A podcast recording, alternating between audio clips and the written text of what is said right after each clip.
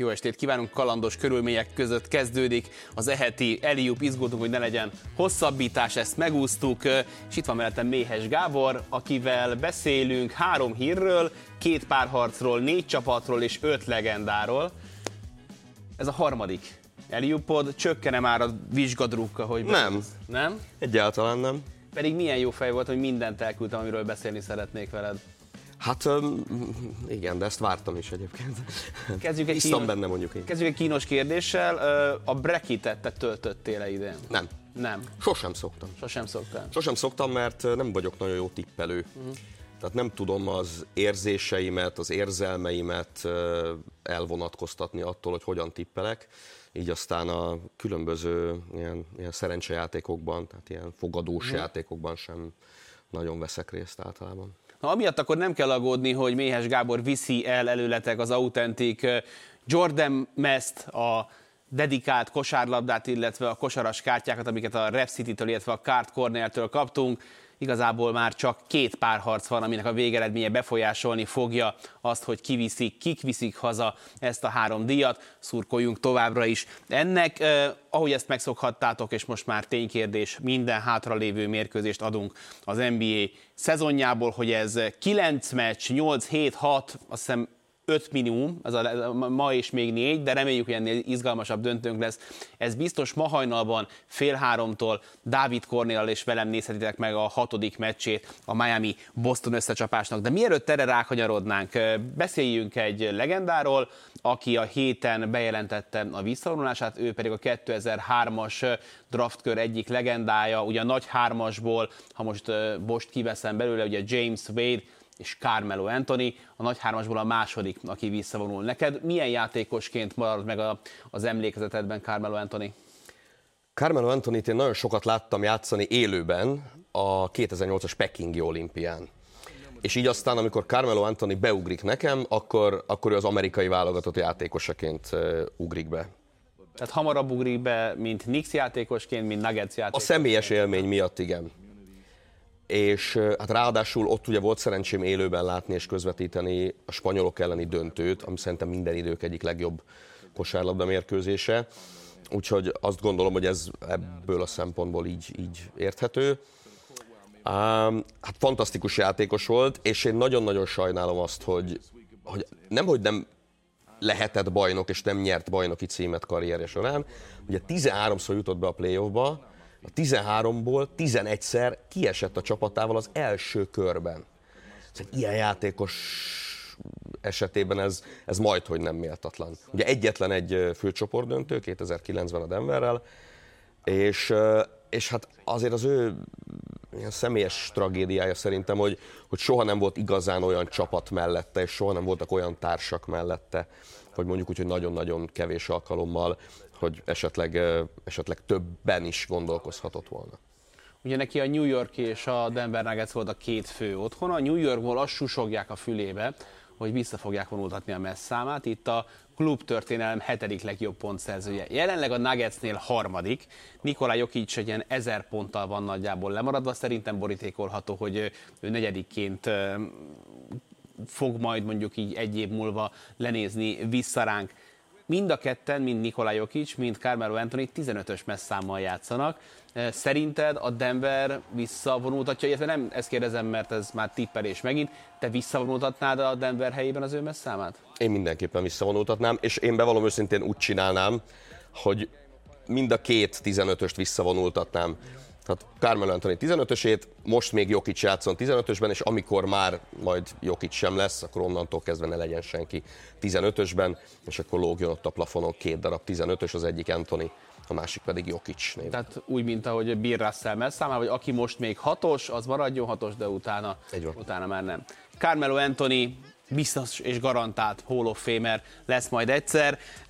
Ez nem biztos, hogy elmondható a következő vendégünkről, Jamorantről, akivel kapcsolatban izgultál, hogy hogyan fogalmazzál, egész nyugodtan, ami a szíveden, az a szádon. Ugye Jamorant a héten azzal vetette észre magát, hogy elkezd, ne, tehát valaki, akinek ezt meg kellett volna tennie, nem vette el tőle a telefonját már megint, nem zárta ki az Instagramból már megint, és elkezdett uh, Instagram sztorikat küldözgetni uh, Carmelo, Jamorant, és a, a, a mainstream médiába az került be, hogy ő egy buy üzenetet tett ki. De előtte volt három másik üzenete, ami azért kemény, mert azt mondta, hogy szeretlek anya, szeretlek apa, és te vagy a legnagyszerűbb baby girl, szeretlek, majd ezután jött egy báj, ami után viszont indokoltnak tűnik, hogy a helyi serifi hivatal kiszállt Jamorant házához, hogy megnézze, hogy minden rendben van-e, de azt mondták, hogy minden oké, okay, csak a social médiáról kattanna le. Hát azt nem mondhatom el, amit gondolok, mert mhm. azt sem a mikrofon, sem a kamera nem, nem szeretné. Nagyon sajnálom ezt a fickót, és hát nyilván az ember bízik abban, hiszen egy végtelenül tehetséges játékosról van szó, hogy, hogy egyszer csak lesz valaki, aki, aki tényleg segít neki visszatalálni, vagy rátalálni arra az útra, amin, amin neki menni kell. Szerintem nevetséges volt az a büntetés, amit, amit az első fegyveres balhéja után kiszabtak rá, és én azt gondolom, hogy most kell, hogy jöjjön valami olyan drasztikus ejnye akár mondjuk egy fél szezon erejéig. Tehát azt mondani, hogy oké, okay, az All-Starig nem játszhat, utána igen. Különben szerintem nincs esély. Tehát szerintem, szerintem muszáj, hogy, hogy, hogy, hogy ez egy olyan nyomatékosított figyelmeztetés legyen, egyrészt a liga, másrészt Jamorant saját személyes érdekében, hogy, hogy onnantól kezdve hát, ha tényleg reménykedhetünk abban joggal, hogy, hogy, hogy valami még lesz belőle.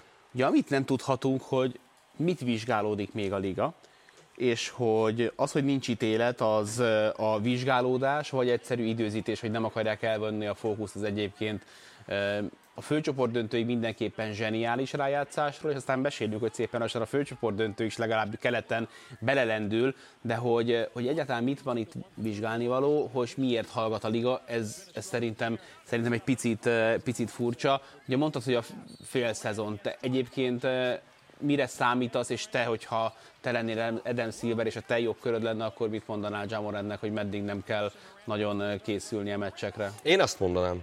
Én ezt mondanám, hogy egy fél szezon. Tehát mondjuk az All-Starig nem, és aztán az All-Star után lehet. Itt ugye fogunk majd arról beszélni, hogy, hogy így is például Michael Malone nehezményezi azt, hogy keveset beszélnek róla. Tehát én el tudom azt képzelni, hogy, hogy valamiféle döntés már körvonalazódik, csak egész egyszerűen nem akarja a liga azt, hogy, hogy elmenjen a játékról és a meccsekről, meg a fantasztikus egyéni teljesítményekről a fókusz és a hangsúly, és amikor véget ér a szezon, akkor azért lehet, hogy, lehet, hogy történik majd valami. Aztán persze lehet, hogy ez nem túl jó Jamorantnek, mert ahogy mm, múlik az idő, hát ki tudja még hány hülyeséget tud elkövetni, reméljük, hogy már egyetlen egyet sem de még egyszer mondom, valami, valami drasztikus dolognak kell ahhoz történnie, hogy hogy az amerikai, amerikai filmekben, sorozatokban ból derült ki számomra, hogy ott a tengeren túlon van ennek az intézmény, az interventionnek, amikor a barátaid összegyűlnek, és azt mondják, hogy srác, ez így nem mehet tovább. És láttunk ilyet a, nem tudom, az így jártam anyátokkal, meg egy Nem, de kik a barátok. Igen, csak hogyha ezek a barátok összegyűlnek, akkor mi történik? Tehát, hogy, hogy kitart Jamorantnek egy ilyen típusú beavatkozást, hogy, hogy ezt nem kellene többet, többet csinálni. Ugye azt, hogy mit vizsgálnak, az is kérdés. Egy, egy kommentben láttam valamilyen tartalom alatt, hogy, hogy nem lehet bizonyítani az alapján, a három kocka alapján, hogy az egy éles fegyver volt. De hát most valószínűleg nem egy nerv puskával szaladgált Jamorant, vagy lefújta izé, bagarollal, vagy nem tudom, ilyen cipőkrémmel, Úgyhogy eh, én is nagyon szeretném, hogyha ez a sztori megoldódna, de Jamorenttel kapcsolatban ez igazából csak a, csak a, a, a létminimum, mert akkor még a, a pályán a, a viselkedését és a döntéseit, amit legalább ekkora felelőtlenség jellemez, még ugyancsak meg kéne oldani. És a kérdés, hogy mit szól ez az egészhez a Memphis? Tehát, hogy ott mikor telik meg a hócipő, és mikor mondják azt, hogy köszönjük szépen, ebből nem kérünk.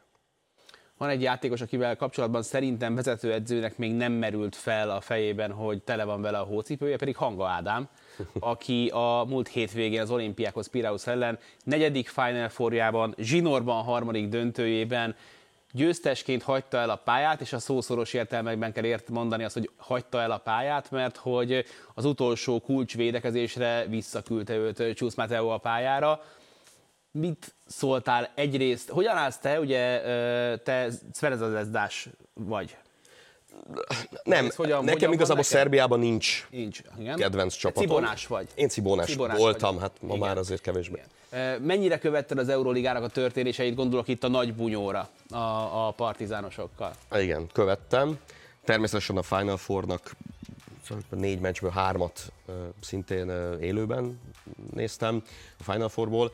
Szóval nagyon örültem, itt fönt a szerkesztőségben néztem a, a döntőt, és hát óriási ordítottam, amikor Sergio Júj bedobta Fál keze fölött azt a mindent eldöntő kosarat, meg aztán valami hasonlót akkor, amikor, amikor vége lett.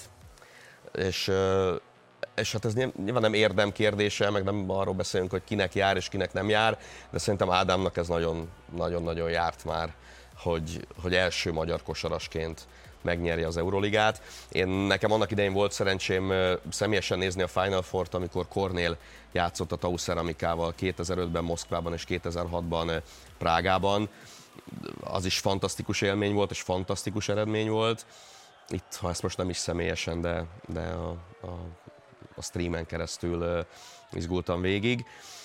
Hát aztán az a Partizán elleni párharc, az persze egy nagyon érdekes történet. Ugye sokan mondták, hogy hogy, hogy, hogy Jabuzelének kéne adni a szezon MVP címet, mert hogy volt az egyik, aki kirobbantotta a cirkuszt.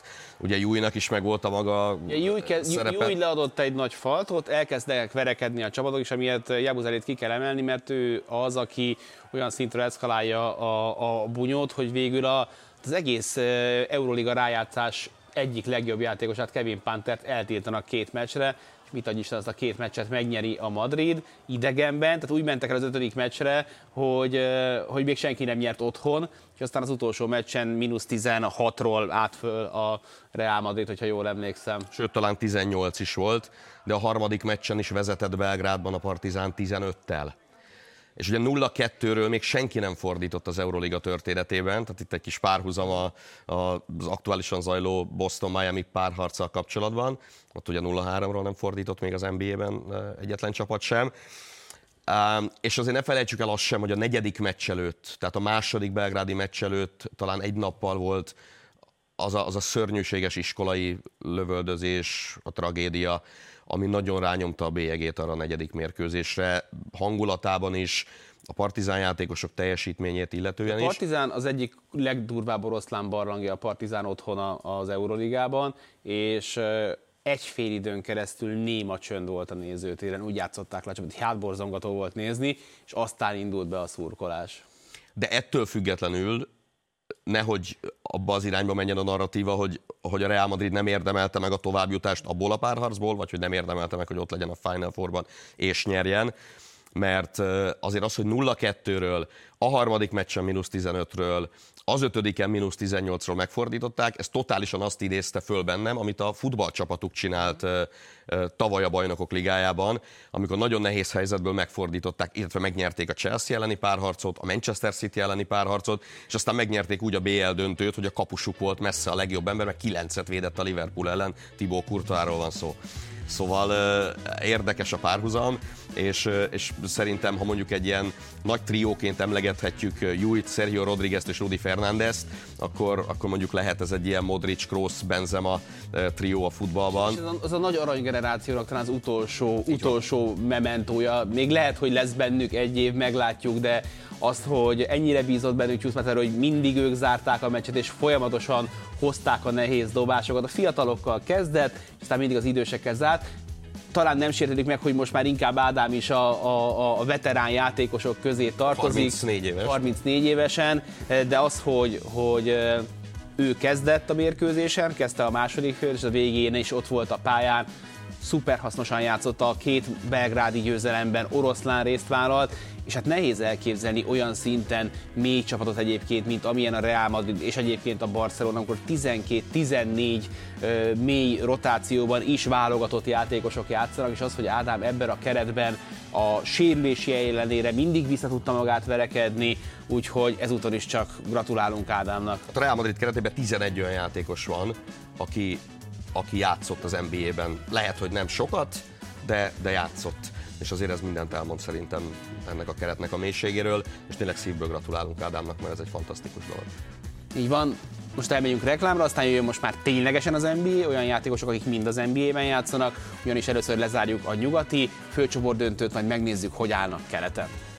Folytatjuk az Eliupot, ahol meg kell beszélnünk azt, hogy négy mérkőzés alatt véget ért a Denver Nuggets és a Los Angeles Lakers párharca. Az első kérdésem az rögtön úgy indul, kicsit ilyen, mintha Jannisszal ülnék szemben, sok szempontból van ilyen érzésem egyébként, hogy hogyan ítéled meg a Lakers szezonját ezután, a kiesés után? Szerintem ezt nem lehet másképp, csak sikerként elkönyvelni. Oké, okay, hogy a 0-4 a végén nem néz ki jól, de azért a 0-4-hez hozzátehetjük ilyen apró betűs résszel, hogy, hogy a négy meccsből három olyan meccs volt, hogy az utolsó perc az úgy kezdődött, hogy egy labda volt a különbség a két csapat között. Ez, ez simán lehetett volna ennél sokkal szorosabb is, másképpen alakult. De azért csak 2-10-zel kezdtek. Azért csak volt 26-32-es mérlegük. És azért az, ahogyan átalakították a keretet szezon közben, azt szerintem nagyon-nagyon jól nézett ki. Azért mégiscsak elbúcsúztatták a Golden State Warriors-t második körben. Oké, okay, hát a vége az, az, az 0-4. Meg azért LeBron James nyilatkozata a negyedik mérkőzés után, az megint csak egy elég furcsa irányba terelte ezt az egész, az egész históriát. Szerintem egyébként idézőjelben mondom, hogy egy műbalhéról van szó, én nem gondolnám. Ja, arról van szó, hogy LeBron James úgy zárta a sajtó tájékoztatóját, hogy a nyáron majd elgondolkodik arról, hogy hogyan tovább mi a folytatás, és hogy visszajön a Lakersbe. Igen, ugye ő már nem először csinálta azt meg a karrierje során, hogy, hogy amikor valami nem úgy sikerült, ahogy ő azt szerette volna, és mondjuk érthető, tehát ilyen idős korban játszol 48 percet egy ilyen meccsen, amin a, a, a sorsod múlik, hogy versenyben maradsz, vagy kiesel, dobsz 40 pontot, tényleg mindenedet odaadod, és aztán nem sikerül, kikapsz, kiesel, véget ér a szezon, tehát az elkeseredettség az, az teljesen érthető. Ugye a 18-ban volt a nagy döntő első meccse a, a Cavaliers és a Warriors között, ahol 51 pontot dobott LeBron James, és ott volt a kezében a Clevelandnek az első meccs megnyerése. J.R. Smith az, az, igen. Elveszítették, és 0-4 söprés a vége, és ott ugye egészen sokáig, a, a negyedik meccs végéig, a nagy döntő végéig nem beszélt arról, hogy amúgy törött kézzel játszott az első meccs vége óta, mert az első meccs után bement az öltözőbe, és belevágott a falba, vagy valami táblába, és eltörött a keze. És ott utána megint egy csomó ideig beszéltek arról, hogy ó, hát LeBron James törött kézzel játszott a, a nagy döntőben. Szerintem ő vissza fog térni. Most már ugye egyre több hozzá közeli forrás beszél arról, hogy nagy valószínűséggel visszajön, egyre valószínűbb, hogy, hogy, hogy megműteti a sérült lábát, mert ugye azt is tudjuk, hogy február óta egy elég komoly sérüléssel játszott ráadásul, de ha ez meg is történik ez a műtét, akkor is amikor elkezdődik majd az edzőtábor és a fölkészülés a következő szezonra, elvileg addigra, addigra teljesen rendbe tud jönni. Az a kérdés, hogy milyen játékos társai lesznek akkor abban a pillanatban. Igen, rengeteg döntést kell meghoznia majd Rob Pelinkáiknak a hátralévő hetekben. Ennél most lényegesen könnyebb a helyzete Michael Malonnak. Egyrészt azért, mert a Denver simán nyert, másrészt azért, mert hátra dőlve a karosszékben nézheti, hogy keleten fárasztja egymást a Boston Celtics és a Miami Heat, hogy aztán majd ez rögtön átcsapjon abba, hogy vajon nem túl pihente a Denver Nuggets, a legutáltabb vita, amit a döntők előtt le lehet folytatni már az én részemről, és Michael Malone nagyjából a, a Phoenix Suns sorozat kezdete, vége óta terrorizálja passzív-agresszívan a játékvezetőket, hogy lenézik a csapatát, adjátok meg az istenvertett tiszteletet Nikolaj Jokicsnak. Mennyire van igaza, mennyire pedagógia szerinted, hogy folyamatosan tolja vissza a csapatát underdogba, hogy aztán majd utána az öltözőben ezt visszafordíthassa a részéről, az előnyükre? Hát ezt a csapatot szerintem nagyon nehéz már underdogként elkönyvelni bárkinek is, médiának, ellenfélnek, játékvezetőknek. Én azt gondolom, hogy ez a csapat, ez a keret így most már, és pláne így, ahogy eljutottak a nagy döntőig, ez, ez tökéletesen alkalmas arra, hogy, hogy a bajnoki címet is megnyerje. Ugye Michael Malone amiatt is panaszkodik, hogy a média sem foglalkozik eleget velük, és sokkal inkább beszélnek a, a Lakers búcsújáról, meg LeBron Jamesről, miközben persze zajlik még a keleti konferencia döntő, tehát értelemszerű, hogy azért róluk is, róluk is sok szó esik. Én ebből a szempontból egyébként örülnék, hogy hagyják őket békén, készüljenek, oké, okay, még nem tudják, hogy kire kell készülni, lehet, hogy még csak nem is sejtik, mert azért valljuk be, ahogy alakul ez a keleti döntő, elég nehéz bármit is jósolni így, így öt meccs után. Szóval én a helyébe akár még örülnék is. Dolgozzanak szépen nyugodtan, jókicsos tempóban, és aztán várják, hogy elkezdődjön a döntő. Igen, van egy ilyen, ilyen, nem tudom, kis duzzogás ebben a Denveri keretben, leszámítva Jokicsot, aki magasról tesz mindenről. De hát például Jamal Murray is elmondta azt, hogy, hogy ő, ő benne nem hisznek, és nem kapta meg a, a, az elismerést. Oké, okay, 20 pontot átlagoltál, amit megtettek még 24-en ebben a szezonban, tehát hogy miről beszélünk, úgyhogy ez minden, minden esetre uh, fura volt. Én azt hiszem, hogy uh, főcsoport döntőben ilyen minőségű ellenfél ellen, mint amilyen egyébként a Los Angeles Lakers volt, ennyire magas színvonalú és nagyon ennyire kevés hibával lejátszott sorozatot én hogy mikor láttam csapattól. Tehát gyakorlatilag ez egy hibátlan és tökéletes teljesítmény volt, amit még megspékelt időnként egy kvázi mázdiba hajló dobó szerencse. Tehát tényleg ennél jobb négy meccset nagyon nehéz egymás mögé rakni, mint ahogy a Denver csinál. Ezért is mondom azt is, hogy ráadásul a végjátékokból is kivétel nélkül jól jöttek ki, hogy, hogy nehéz őket most már bármilyen ellenféllel szemben, meg bármilyen feladat előtt esélytelenként elkönyvelni. Nikola Jokic kapcsán fel kell tennem azt a kérdést, most már ugye az utólag bármit mondhatsz, de hogyha a szezon végén benne lettél volna a panelban, akkor kinek adod az MVP címet? Neki. Neki. Nyilván van bennem elfogultság is, de szerintem ezután a szezon után sem lett volna szabad, hogy kérdés legyen. De én nem hiszem, hogy neki nagyon fáj a feje miatt.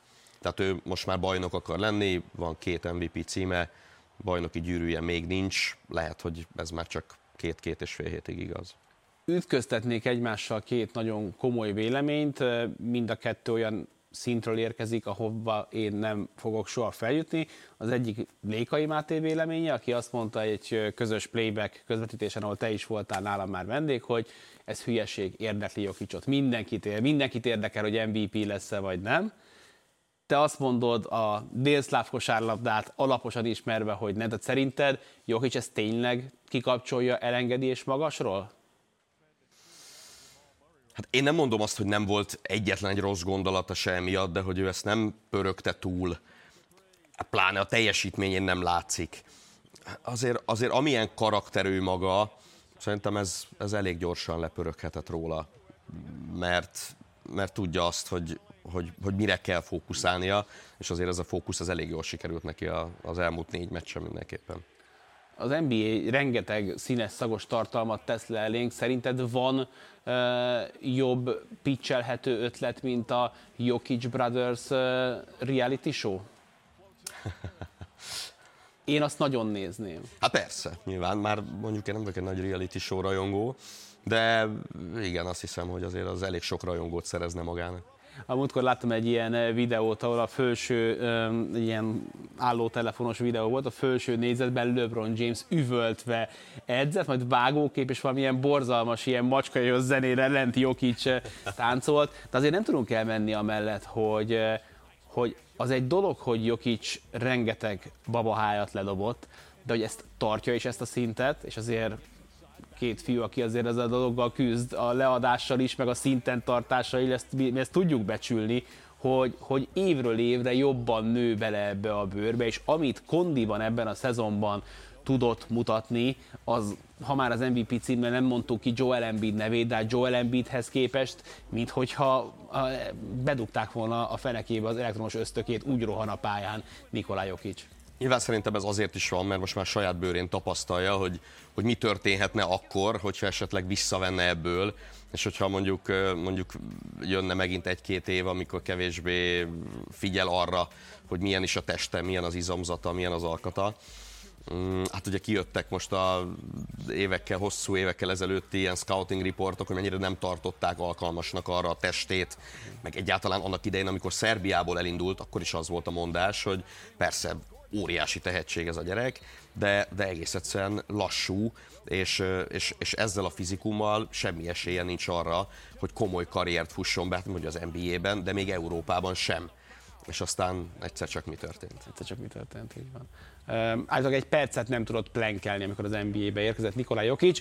Ehhez képest meg jó példa ragadós talán, nem tudom, láttad azt a videót, amikor Luka Doncic egy sípájá mellett rohan fel a lépcsőkön, pedig június van, úgyhogy ilyenkor ő még kb. játszott fabaj, idén pedig már ez, kíváncsi vagyok, hogy, hogy ezt eltanulja-e tőle. És ha már Doncsics, meg ha már Jokic, hogy amikor jössz hozzánk, akkor próbálunk készülni neked egy kis testhez álló e, feladattal, és most arra kértünk meg, hogy mint ahogy beszéltünk már itt a délszláv iskolának a nagy kedvelőjéből, rakjál nekünk össze egy, hát ilyen nagyon-nagyon csúnya kifejezés, egy ilyen top 5 ex játékost, aki nálad a, a, a legmagasabb szintre jutott el.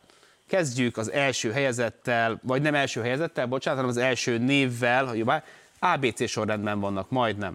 Kezdjük Luka Doncsicsal. Oké, okay, hát én úgy raktam össze ezt a listát, hogy 5, 4, 3, 2, ja, 1. Oké, okay, akkor így Igen. van, bocsánat, tehát ötödik. Jó, hát Doncsics ugye egy született zseni, ez teljesen világos, 16 évesen Real Madrid, 19 évesen megnyeri az Euróligát úgy, hogy ő az MVP, öröm nézni a játékát, és az ember, amikor őt nézi, meg az ő alkatát, meg, meg ha már a babahájat mondtad, akkor, akkor látva az ő nem is tudom, testfelépítését, akkor, akkor azt gondolod, hogy fú, hát ezt, ezt hogy lehet, hogy egy, egy jól lakott óvodás itt a szupersztárok között így virgonckodik, és, és virgonckodik. Én azért tettem őt az ötödik helyre egyébként, mert, mert nekem az előző szezon az, azért az csalódás volt, nyilván neki is, nem véletlen, hogy május végén olyan edzésképeket lehet látni róla, amilyeneket. Egy picit jó lenne, ha kevesebbet dumálna a bíróknak szerintem. Vagy Tehát, sokkal, sokkal többet, vagy igen, sokkal kevesebbet? Sokkal kevesebbet mert, mert az biztos hogy, biztos, hogy nem tesz jót a játékának. Az, hogy Kyrie Irving volt a csapattársa, az megint csak nem feltétlenül volt sem neki, sem pedig a Dallas Mavericksnek a, a, a hasznára. Tehát én, én azért várnék egy, egy komolyabb fejlődést ebből a szempontból tőle, és, és hát azért nagyon bízom benne, hogy, hogy előbb-utóbb azért ő is eljut egy olyan szintre, mint Jokic, hogy, hogy játszhat majd esetleg egy NBA bajnoki címért. Hogyha egy tulajdonságot elhozhatsz egy ilyen all ex ilyen génlaborban összeszerelhető játékosba, akkor Doncsicsból mit hozol el? Szerintem mindenki, aki az ötös listámon szerepel, valamiben, sőt, valaki nagyon sok mindenben extra, de szerintem ami a közös nevező az öt emberben, az a játék intelligencia. És szerintem ezt. Oké. Okay. A negyedik helyen az utolsó aktív NBA játékos, aki még dohányzás közben játszott 82 meccset az alapszakaszban, Vlade Divac.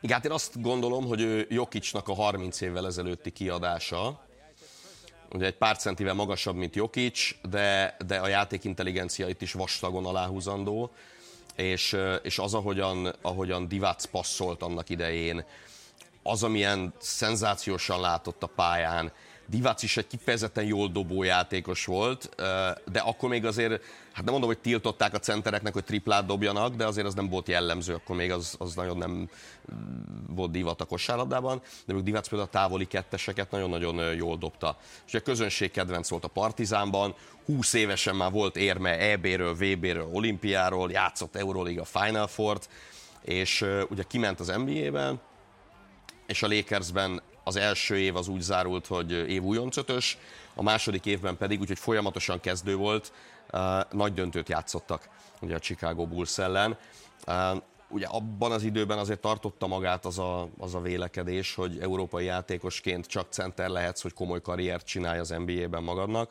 Aztán persze volt, aki, ha nem is pont abban az évben, de egy-két évvel később erre, erre rácáfolt, és beszélünk majd róla is ebben a, ebben a listában. Ja, meg, meg, akkor talán már ott volt Schrempf, ott játszott már Márcsolóni, tehát voltak már, már bedobó poszton is ígéretek, de valóban a, a meghatározó játékosokat a palánk alatt Igen, mindig azt mondták, hogy az európai hátvéd az lassú az NBA-hez. Hát ez megváltozott, hogy haladtunk előre, de most megint egy magas ember következik. Beszéltünk már róla, úgyhogy most egy picit másmilyen megközelítésből énekeljük meg Nikolaj Jokic nagyságát. Nekem ő ilyen népmesei hős. Ugye mondtad ezt, hogy nem tudott egy percet plenkelni, meg ugye most jöttek róla azok a történetek, hogy hát ha öt fekvő támaszt meg kellett csinálnia, akkor nagyon az sem ment neki. Tehát abból a szempontból Jokic nem túl jó példa a, a fiatal kosarasoknak, hogy azért ő nem a, nem a megszállott edzésmunkának a, a, a mintaképe. Volt. Volt. Volt. Akkor, amikor elkezdte, és, és akkor, amikor úgy nézett ki, hogy, hogy lehet belőle valami, de nagyon sokat hozzá kell neki ahhoz tennie, hogy, hogy azt, a, azt a pályát valóban ezért valljuk meg, amikor valaki megjön 50 környéki pik volt az NBA-ben, második körös, hogy abban azért nagyon vastagon benne. 10-ből 8-an, akik egyébként sokat gondolnak magukról, két év múlva Euroligát játszanak, és hogy lehet, hogy ez is benne volt, aztán egyszer csak kiderült, hogy jó, egyébként jobb, mint Nurki, csak előtte volt addig a rotációban. Őt akkor el is cserélték Denverből, Portlandba, hogy helyet adjanak neki. Szerintem ez nagyon-nagyon fontos volt, hogy bíztak benne. És azért a, a összességében a Denverrel kapcsolatban ez a türelem, ez, ez szerintem egy nagyon-nagyon lényeges szempont így az elmúlt évekkel kapcsolatban. Ugye Michael Malone kinevezése után az első három idénybe nem jutottak be a playoffba. Hát most, amikor látjuk, hogy hány edzőt rúgtak fenékbe az elmúlt időben, azért ezen fölkaphatjuk a fejünket, hogy fú, három szezon playoff nélkül, és megmaradt, és hosszabbítottak, és megint hosszabbítottak. Vagy ott van Jamal Murray esete, aki, aki a keresztalak szakadás után hát a könnyek között kérdezte meg Michael malone hogy akkor most el fogtok engem passzolni, mert már nem lesz belőlem semmi, és azt, hogy nem, nem, te a miénk vagy, és te ide tartozol, és jobb játékos leszel, a fölépültél, mint voltál. Tehát Jokic kapcsán is így a, így a, így a denveriek türelme, azt szerintem nagyon fontos. És szerintem az nagyon fontos, hogy, hogy valahogy az embernek tisztába kell azzal lenni, hogy, hogy ezek tényleg ilyen történelmi távlatok, amit, amit, amiket most Jokicstól látunk. És most igazából nem tudjuk fölfogni, hogy ez, hogy ez mit jelent. Uh-huh. Aztán majd, majd amikor 20-30 évvel később is beszélnek ezekről a számokról, akkor, akkor azért akkor tudni fogják. Jokic még írja a sztoriát, és ha idén bajnokok lesznek, azért elég jelentősen felülírja majd talán Zümi listáját is, ahol két legenda az első helyen, két horvát játékos az első helyen, először Toni Kukoc, aki azért bajnoki címekben nem áll rosszul. Toni Kukoc, aki 87-ben az U19-es VB-n 12 tripla kísérletből 11-et bevert az amerikaiaknak, és akkor hát persze addig is benne volt a neve már egy-két noteszben, de ott valószínűleg be is keretezték pirossal a, a, a nevét, és aztán a jugoplasztikával ugye jönnek az Euroliga, illetve akkor még meggyőzelmek, és ugye mindenki nagyon félti, és mindenki tudja, hogy hogyan bánik vele a barcelonai olimpián, különösen a csoportmeccsen Jordan és Pippen, hogy na majd megmutatjuk neked kis haver, és aztán ahogyan egyre komolyabb a szerepe, ugye legjobb hatodik ember 96-ban, aztán a 97-es playoff, meg ott a nagy döntő, az, az nem sikerül neki olyan jól, de 98-ban már gyakorlatilag folyamatosan a kezdőtös tagja, ott a nagy döntőben a Utah ellen van 30 pontos meccse Tony Kukocsnak, és hogy ez a, ez a nagyon vézna, spliti gyerek, akit, akit tényleg sokan óvtak attól, mert az NBA darálójában mire lesz képes, hát nyilván egy csomó izommal már megerősödve, egészen elképesztő karriert futott be. Én nagyon kíváncsi lennék, hogy Tony Kukocsból a mai orvos technológia, meg, meg személyi edző, milyen játékost faragott volna, mert azért nagyon sok mindent el is vettek tőle azzal, hogy őt felgyúrták négyesnek. De muszáj volt. Azt gondolom, hogy akkor ezt muszáj volt meg. Ez egy más milyen játék volt. Akitől nagyon sok mindent elvettek, az elvett az élet, az, az, az viszont az első helyzette Drazen Petrovics. Hát azt hiszem, hogy ez nem volt kérdés, aki engem ismert tudja, tehát én ugye miatta szerettem meg a kosárlabdát, én, én azért vagyok a kosárlabda őrültje, mert, mert kisgyerekként láttam őt nagyon-nagyon sokat játszani, és emlékszem, hogy hát persze örültem is, de szomorú is voltam, amikor kiderült, hogy a Real Madridhoz szerződik a Cibónából, mert tudtam, hogy akkor most már nem fogom minden héten látni, kétszer játszani a, a jugoszláv televízióba. Aztán még inkább szomorú voltam, amikor kiderült, hogy az NBA-be kerül, mert, mert akkor aztán, aztán végképp mondjuk úgy, hogy eltűnt a radarról, és miután a háború kitört, akkor meg végképp, mert ugye onnantól kezdve mondjuk a belgrádi televízióban a horvát játékosokról már egyáltalán nem, nem beszéltek. És ha már szóba került Kukocs kapcsán, hogy mi volt akkor, vagy mi lenne velem ma, lehet, hogy elfogult vagyok, de, de szerintem Drazen játéka a mai NBA-hez is tökéletesen passzolna. Ugye az utolsó két idénye az már 20 pont fölötti, az utolsó idénye az már 22 pont fölötti átlaggal, és hát ha az NBA karrier tripla százalék rangsort nézzük, akkor ő ott még mindig a harmadik. Steve Kerr és Hubert Davis áll előtte, tehát én majdnem 44 százalékkal dobta az NBA karrierje során. Oké, okay, hogy ez csak négy szezont fed le a, a triplát, ami, ami egészen félelmetes. Van top Petrovics meccsel? Hát van olyan meccs, amit, amit szerintem szerintem egy fél éven keresztül gyakorlatilag minden nap megnéztem, az a 89-es keg döntő volt, ez egy Real Madrid Snyder Okazerta meccs volt. Dražen Petrovic 62 pont az egyik csapatban, Oscar Schmidt a másikban, ő is ilyen 50 körül. És az, és az tényleg, tehát VHS-en szerintem egy fél éven keresztül, ahogy azt a meccset lejátszották, utána minden nap megnéztem.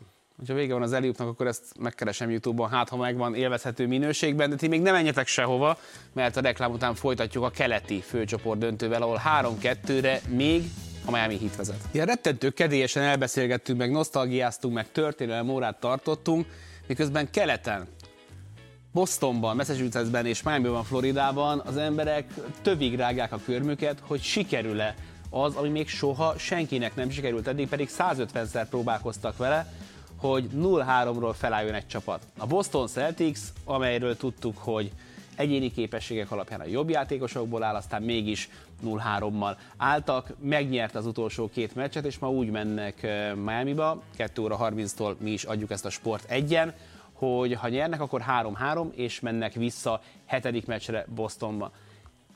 Nyilván, hogyha nyer a Miami, akkor ennek a sorozatnak vége. Ha ma nyer a Boston, akkor hogy érzed, a hetedik meccs az övék lesz? Hát lehet, hogy 0-3-ról még senki nem fordított, de 2-3-ról már 55 csapatnak sikerült, és ugye most már ott tartunk. Igen, azt gondolom, hogy ha Boston ezt megnyeri, akkor a hetedik meccset is meg fogja nyerni. Ugye 0-3-ról három csapat tudott hetedik meccset kiharcolni egyáltalán, de mind a háromnak idegenben kellett megvívnia azt a hetediket. És itt most azért lényeges különbség, hogy a Boston hazai pályán játszhatna a hetediken. Nagy kérdés, hogy mi van Gabe vincent akinek állítólag jobb állapotban van a bokája, ilyen részfeladatokat csinált a, a, a ma, mai dobóedzésen, tehát, hogy azért, azért ez még mindig kérdés, hogy ha játszik is, akkor, akkor milyen az a Ja, a helyére az a boka. Kyle Lowry tette be Eric Spoelstra, aki pocsékul játszott. Nem jött be, és ugye már pedzegetik, hogy lehet, hogy inkább Caleb Martint kéne betenni a kezdőötösbe, és nem pedig Kyle Lowry-t, ami mondjuk szerkezetileg fölvet esetleg néhány, néhány kérdést. Um, nem tippelnék az elején elmondott okok miatt, viszont nagyon-nagyon várom a meccset, ezt be kell vallanom. Ugye rengeteg podcast van itthon is, Amerikában is, újság, felület. Ezt az elmúlt két meccset, ezt én 77 féleképpen láttam elemezni, ki, miben változni. Szerinted tényleg ezt ennyire szét kell elemezni, vagy szimplán egyszerűen arról van szó, hogy az első három meccsen a Miami dobta le a csillagot az égről, az utolsó két meccsen meg a Boston, és aki jobban triplázik, az nyeri a meccseket, mert egyébként a játék egyéb eleveibe ezek a csapatok azért nagyjából rendben vannak. Vagy van más is ebben a fordításban? Hát és azt hagyja, hogy a Miami ledobta a csillagokat, de ugye a Boston is megtehette volna, mert az elveszített meccseken, különösen az első kettőn, ott ugye egy csomó tisztát, vagy teljesen tisztát hajítottak mellé. Tehát ott az nem föltétlenül csak a Miami Heat játékosai nem. múlott, és, és nem a Miami védekezésén, hogy a Boston azokon a meccseken úgy dobott. Ugye az első három meccs, ami bukta a Boston oldaláról, ott 29% körül tripláztak, a két megnyert meccsen meg 40% fölött egy picivel. Úgyhogy ez egy 40 meg 41 különbség. volt, igen, igen, igen. Lényeges különbség lehet, hogy meg lehet így közelíteni, de hát nyilván azért az újságokat el kell adni, a podcasteket le kell gyártani, és, és hát szerintem az sok mindent elárul, hogy Jimmy Butler a, a negyedik meccs után nagyon nyugodt volt. Azt a nyugi, oké, okay, rendben vagyunk, semmi probléma. Aztán 3-2, ott már Jimmy Butler is egy kicsit részletesebb magyarázattal rukkol elő, amikor azt mondja, hogy, hogy azért ezek nem mi voltunk, eh, akik az előző két meccsen játszottak, és, eh, és szétcsúsztunk támadásban, aztán szétcsúsztunk védekezésben is. Most már azért egészen biztos, hogy, eh, hogy ott, van a, ott van az a gondolat a Miami játékosok fejében, hogy, hogy ez, ez őrült nagy blama lenne. 0-3-ról nem megnyerni, és akár, akár a hetedik meccsre bízni a, a döntést. Ugye beszéltünk Carmelo Anthonyról, hogy rengeteg esett ki az első körben, beszéltünk LeBron Jamesről, aki remekül terelte el a figyelmet a söprésről a visszavonulásával.